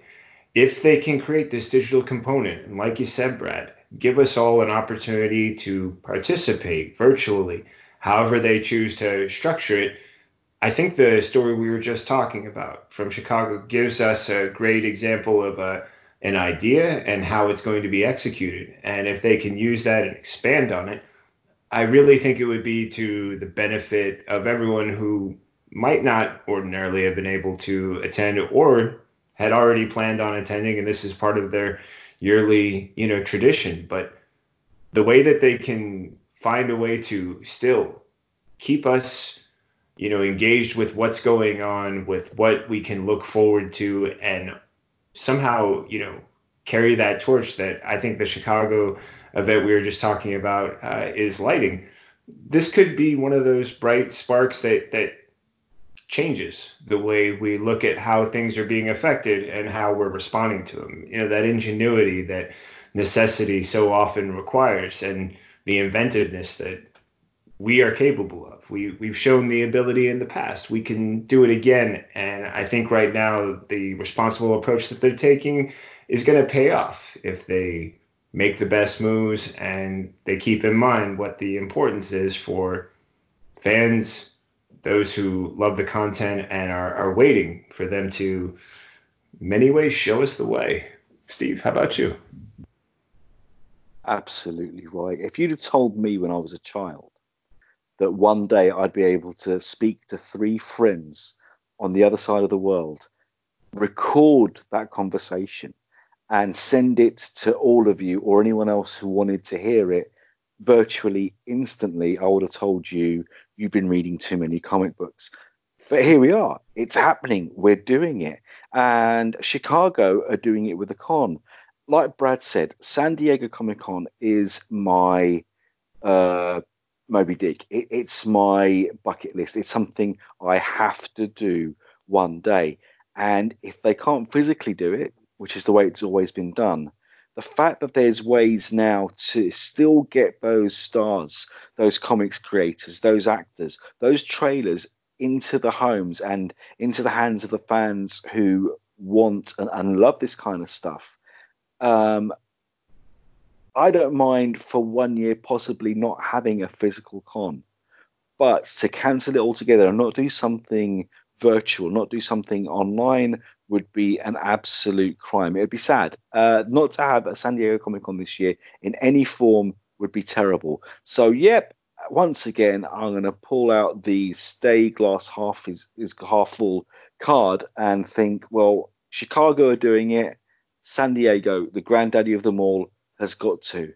But if it doesn't happen, if, if San Diego doesn't go ahead, uh, my wife and I have already discussed that, fingers crossed, when we head to New York in October, hopefully this will all be over by then, I'll spend a day or two at the New York Comic Con, and uh, Kelly, Brad, oh, we got to meet up. See you guys. Yeah, yeah. That would be so. Yeah, yeah, absolutely. And Seth, if you could fly over to the East Coast for a day or two as well, um, wow. Talk about lighted match and gasoline. Boom, like Ace Chemicals, baby. I don't care if you got to stuff me in the luggage compartment of a Greyhound. It could happen. It could happen. Ooh. So, like I said, let's let's keep that positive frame of mind going. What did you make of it, Kelly? Yeah, I really hope that they'll find a way to bring this convention to us somehow. Um, it is such a pivotal part of, I think, the entire, not just the comic book industry, but the nerd world every year. Um, San Diego Comic-Con is a huge deal, and I have yet to be able to make it over to California to see it. So if it is online, I would one hundred percent, if there's a fee or whatever, I would pay it. I would do it just to be able to actually watch, you know, watch some of the fun and see some of these announcements, and they, they do tend to have really big announcements at San Diego Comic-Con. So to get to watch all of that live would be really, really cool. Um, yeah, so it's it's something that maybe we can look forward to. It's still very up in the air, which, I mean, luckily they're not saying indefinitely. They're saying we'll have an announcement soon. So that is that is the opposite of the dreaded indefinitely. Um, and yeah, if, if you guys are all going to New York Comic-Con, then that's something even, I wouldn't say better, but better, honestly, better to look forward to. So, you know, let's just hope that by the end of all of the insanity, um, you know, the, the comic book industry is so resilient and so resourceful. Hopefully, you know, we'll, we'll maybe even be in a better place as comic book fans than we were before. Um, and actually a step towards that, Jim Lee's, um, charity auction for different different Batman artwork, and I believe the most recent one was Batman Beyond, um, surpassed fifty-five thousand dollars on eBay. Um, Brad, what did you guys think? Oh, what can you say? Uh, it's a great cause. Jim Lee's a legend. I love the sketch. I love the how the red pops on. Uh, you know, it's it's just great, great cause. If you can bid on eBay, um, yeah. Yeah, it's, he's a legend. Uh, Seth, what do you think? I think it is a great cause, and I'm really impressed by Jim Lee's uh, just one thoughtfulness and aware awareness as well, that he's got a skill that if he turns around and produces art and then says, okay, bid on it, here's where the proceeds are going, what you got? Look at the response. I mean, fifty-five thousand, it was saying, I think that the uh, the most popular was The Batman Who Laughs at ten thousand eight hundred. the, the art alone speaks for the quality of what you're getting, but it's the ability of someone who recognizes what their status and stature means and what they can do with it. You can be famous and you can be talented, but being famous and talented and then looking around and seeing how you can use that in a time of need to be um, so helpful for others. I I like the selflessness. I, I like the uh, the care and the thought, and I love the response by collectors. I'm only now just curious to think, well, how much more can he get when he's all done sketching? Because this could be a story that we're reporting on again and again. I, I, I'm really moved and impressed, and I, I think this is one of those stories that other creators can look at and potentially take inspiration from. Guys, you're out there. I know you're listening. What's your response to Mister Lee? What are you going to draw? And uh, I'm pretty sure there's a few people that are ready to bid. Who would you like to see maybe do it? Steve? You're so right. And, and it's happening. This uh, surge of generosity from D C and from Jim Lee has actually started the domino effect, and other artists are following suit. They're going to be following the sixty pieces of art in sixty days uh, and putting those online as well to help the comic books industry and for booksellers in need. And I think that is just wonderful. And Brad, you're right. Jim Lee is a legend. When he can produce a sketch like that in a day, a sketch which is better than some people's finished artwork, it's it's inspiring. It just yeah. makes you sit up and take notice. And like you said, that art, that red on that black just pops. And it's a completely different Batman to Beyond to any we've seen before. Comics fans, if you've got the cash, help the industry. Help booksellers in need. Buy this incredible once in a lifetime, one of a kind art, because you'll be helping keep this industry that we love. Listen, that, that fuels these websites, that fuels what we do every single week alive. If that's not a reason for doing it, hey, I, I don't know what is. I really don't. Kelly, what do you make of this story? I wish I had the funds to participate in this. um, right. Yeah, the, the artwork is just stunning, um and it is it is really fantastic to see that Jim Lee's kind of started this ball rolling where it's, how can, you know, the people who have really made a name for themselves in this industry help the industry and protect the industry with everything that's going on right now. Um yeah it's fantastic. And for, you know, if you think a couple of sketches can get that much money in in I think the first time we talked about the fact that he was doing this auction, it was maybe two weeks ago, I want to say. So if if we can raise that much money for the comic book industry in that amount of time, then I think we'll, you know, again, we can really actually end up in maybe even a better place at the end of all this. Um, and as far as fan interaction too goes, that it it really shows how hopeful and how much of a, a team the comic book industry and comic book fans are. Um, yeah, so I, I have nothing but respect for Jim Lee, and I really wish I had ten grand lying around somewhere. But in any case, yeah, this is this is a really heartwarming story, I think. And unfortunately, now I have to bring the mood down again. Um, our next story, uh, Mort Drucker, a longtime artist for Mad Magazine, Um, passed away at ninety-one. Um, there was no listed cause of death, but um, I believe they said that he um, died in his home in Woodbury, New York. Um, Brad, what did you think? You know, this was a bummer of a, of a story, uh, but ninety-one is a, a, a very full life. Uh, but his drawing is so iconic to me. Uh, I when I think Mad Magazine, I think of Alfred Newman, and I think of his, uh, I think of Mort uh, Drucker's work.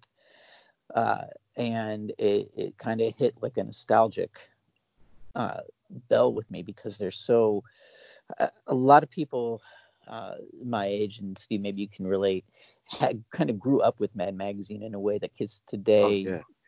didn't.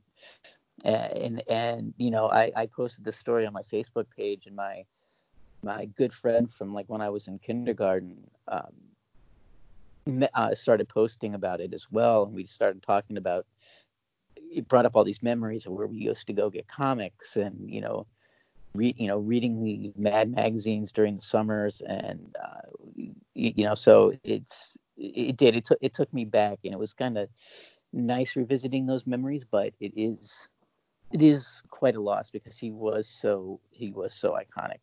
Uh, Seth, what do you think? Cartoonists have this amazing ability, like like all great artists do, to create something that lives with you forever. I remember Dick's Newsstand, Tracy, California. I'm a kid riding my bikes, going with my friend. We would look at the magazines because he loved to get certain ones, like uh, movie ones, uh, horror. And I remember always seeing the Mad magazine with some weird twist. And because of the environment where I grew up in, it wasn't something that I uh, brought home. I knew it was just going to create more problems. And I didn't feel I was allowed to get it. But I do remember going to uh, a neighbor's house, and it was like for some like you know neighborhood dinner or something, and he had a huge stack of them, and I'm this little kid just pouring through these things. And to this day, I will never forget the cartoon that shows all these people blindfolded, and all on the floor is dog poop. It's just everywhere, and it said, "This is the hell for people who don't pick up their own dog's poop." And I will never forget that. I think I was like seven, and I laughed my butt off, and I thought it was just the most hilarious thing. And I always wondered what other, you know, iconic or uh, memorable pictures were inside those pages of the issues that I didn't get a chance to read as a kid. And when you mentioned nostalgia, Brad, uh, it was the American Graffiti poster, actually, uh, this picture that really stuck with me. Um, Where I grew up at in Tracy is actually a short distance from Modesto, which is the the, the place where this was all based, where he grew up, um, and well, not Mort Drucker, but where the, the story of American Graffiti first had its personal roots. And I remember once I got to a certain age, you know, my friends who had some really cool cars would be like, "Man, we're gonna cruise the strip. It's tradition. This is what we do." Um, the way it's captured in that that. that great poster, the, the feeling of where were you in nineteen sixty-two, but also the legacy. There was a part of me that was, you know, saddened by his passing, but at ninety-one, what I really found myself thinking was, what an amazing life. The guy, he's working at the civil service publications on the recommendation of Will Eisner. Like, there's a part of me that would go, you know, uh, I could find, you know, get that sort of thing, and then afterwards die a week later and say, yeah, I'm good. I'm good. Will Eisner said I was good and recommended me for a job. Like, that's such an amazing tribute. And I also love the fact that, you know, he he loved his work at Mad Magazine, and that he was recognized not only for, you know, the comedic takes that he was able to take and the satire, but also this uh, nineteen seventies, uh, nineteen seventy Time cover that's now in the National Portrait Gallery. If if you get a chance to look back on your life and you can see milestones and, and memories like this, I would say that you've traveled a great journey, and you are blessed for all of these wonderful things you can recall. So while it's sad, anytime there's a passing, I'm always encouraged to read a story about a life that was lived um, fully, completely, and to um, exemplary uh, great heights. I, I'll, I'll stop sort of fumbling over my words and passing on to Steve, but there was a part of me that was just moved by that. It was like, wow, you know, no one wants to see a, a, a life pass on, a soul pass on, but man, if you are, what what a legacy to leave in your in your footsteps. Steve? Well said. I could not agree more.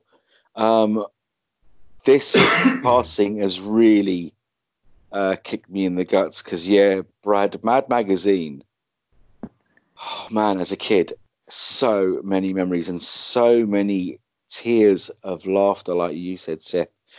So some of the movie parodies, including the Batman eighty-nine movie parody that appeared in the pages of Mad Magazine, were just fantastic. And I'm fairly sure Mort Drucker drew that one.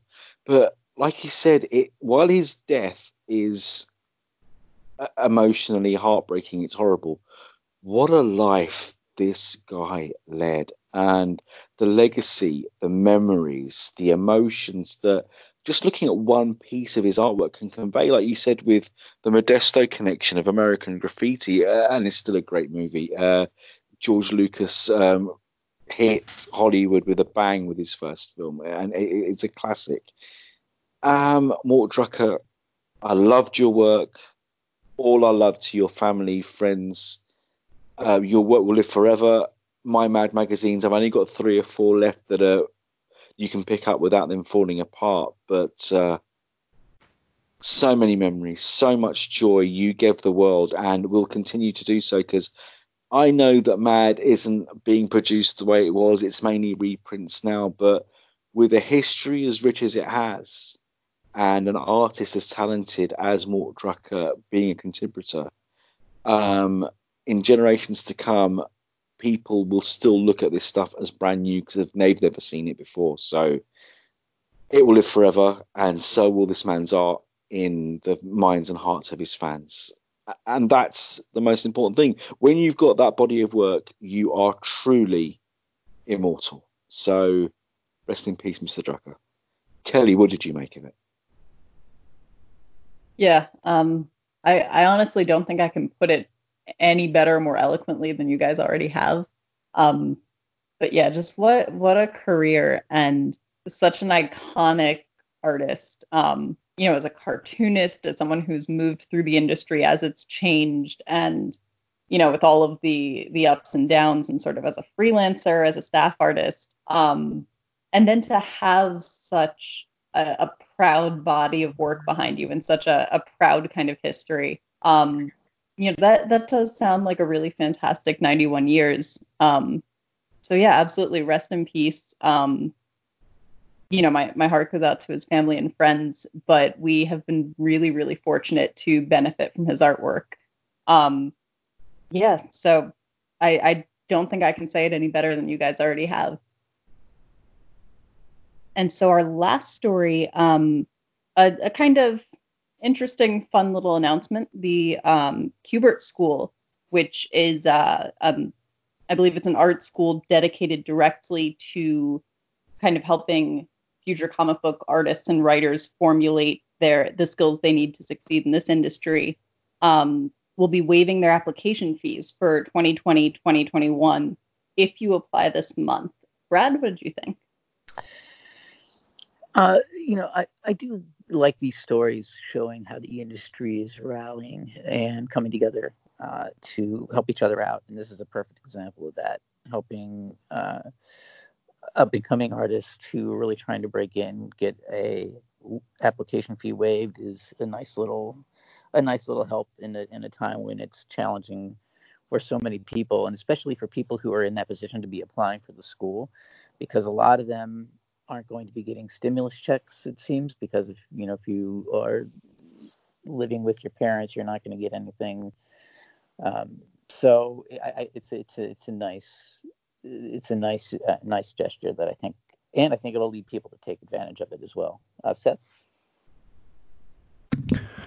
I think it's a great gesture. I'm I'm moved by it. Um, I I work a lot of contracts for what I do for a living, and one of them is twice a year I'm part of a scholarship selection program um, through a company, and we help match low-income students to uh, Ivy League schools that are looking for the best applicants for these scholarships that they've set aside money for.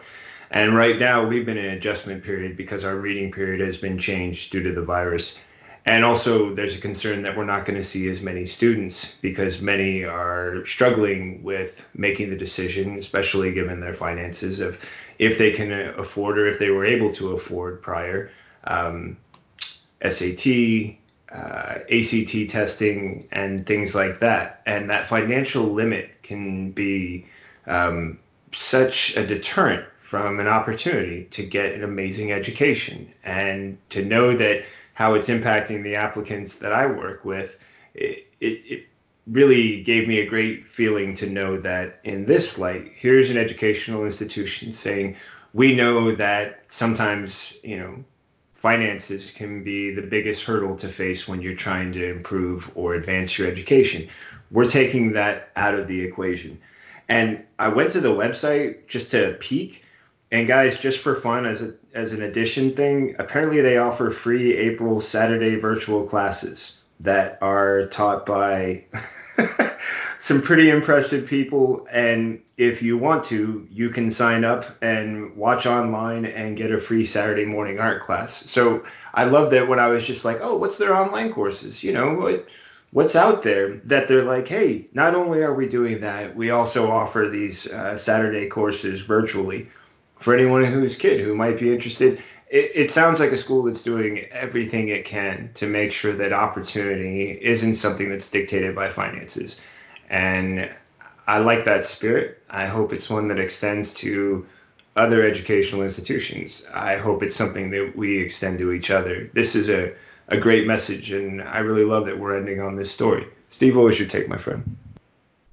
Absolutely. Another completely inspiring story and a lovely example of, like you said, uh, the industry rallying behind the creators that are yet to come and, and be published, because this school, it, it's a bit of a legend, like the man who founded it, and obviously both his incredible sons, Adam and Andy Kubert, two comics book stars par excellence themselves in their own rights. But this school um, teaches sequential art in all its forms, not just comic books, advertising, marketing, storyboards, uh, cartoons, animation. The amount of talent that's come out of this school is nothing short of mind-blowing, and the fact they're waiving the application fees to let more people in, doing the scholarships, doing online courses at weekends, wow, that is just fantastic. Uh, anyone who has the Kubert School on their resume will get looked at and be put to the top of the pile of any application and any interviewing process, because that's how good their courses are. So this is brilliant. This is a great, great way to end this podcast, because I can't think of anything uh, more inspiring and more heartwarming than a story like this one. What did you make of it, Kelly? Yeah, absolutely. Um, I, I actually work at a college, and right now looking at the perspective of what is higher, educa- higher education going to look like after the coronavirus, um, and considering that a lot of people are out of work, a lot of students can't necessarily afford, um, you know, application fees and other little fees the way they used to. It's we're we're going to be looking at, I think, a very different world by the end of this. So the fact that, um, you know, the Kubert School is getting ahead of this and already trying to make it easier for students, um, and especially to be such a, a prestigious school for artwork, it's really, really heartwarming. Um, Yeah, I think just overall the comic book industry has somehow managed to come out as as like this almost fighter for hope in this whole situation. Um, yeah, so I kudos to them. I think it's a really fantastic idea. Um, and the fact that they have these online classes where you can take something for free is mind-boggling to me. I love it. And if I had any talent for art whatsoever, I would take one. Um, But yeah, this is this is a fantastic note to end the podcast on, that, you know, any anyone listening, if you are interested in artwork or are an artist and just kind of want to see what they have going on there, I think it could be a really great way to spend a Saturday um, while we're all on lockdown. All right. So this has been the D C Comics News podcast, episode number sixty-seven. And I have been Kelly Gaines, here with Brad Filicky, Seth Singleton, and Steve J. Ray. If you enjoy the show, have any questions, comments, quips for any of us, please comment, tweet, rate, and review. We would love to hear from all of you. And you can find the D C Comics News podcast on Apple, Stitcher, Spotify, and Google Play, anywhere that you get your podcasts. Um, and you can follow us on Facebook, Twitter, Tumblr, and YouTube at capital D, capital C, capital C, O M I C S, capital N E W S. And Brad, where can the people find you? Well, you can find me writing news and reviews at D C Comics News. Uh, you can follow me on Twitter at Flicky B one. Excellent. And Seth? Uh, you can also find me writing content for D C Comics News. You can find me on Twitter as One More Singleton. And if you want to have an adventure, type Seth Singleton. And what word should we go with this time? Yeah, we'll go with uh, storytelling. We'll see how that one turns out. And uh, let me know what you find. Send me a message. Alrighty. And Steve? Again, D C Comics News is where I write reviews, uh, talk to the stars of the Arrowverse shows and many other people, comic writers, comic artists. And I do the same thing over at Dark Knight News, our sister site, which is more Batman focused, where I'm also editor-in-chief. I have my own little project called Fantastic Universes, which again is well worth checking out if you want to read about other stuff that isn't just D C based: Marvel, wrestling, music, uh, everything in between. And of course, you can find all of that just by doing a simple search engine Uh, type in of Steve J. Ray or Fantastic Universes, or please, just like Kelly said, give us your comments, give us your opinions. I'm always happy to have a chat about anything comics or fandom related on Twitter at E L underscore S T E E V O. I will be waiting for your messages. What about you, Kelly? You can find me writing opinion and editorial pieces for D C Comics News and on Twitter at Kelly Gaines Wright. That's K E L G A I N E S W R I T E. Um, and also check out, if you are of age to watch the Harley Quinn show on D C Universe, check out our Mad Love, the Harley Quinn Cast podcast. Um, that'll be coming out soon. We've had a lot of fun recording it. Um, and D C Comics News also has two other podcasts. I Am the Knight, which uh, the wonderful Steve hosts, and the Spinner Rack, which Seth hosts. So check those out if you want more D C Comics News in your life. And one thing we like to end the show with, which is especially relevant these days, we'd like to remind you all to read more comics. All right. Have a good night, everybody. Bye-bye.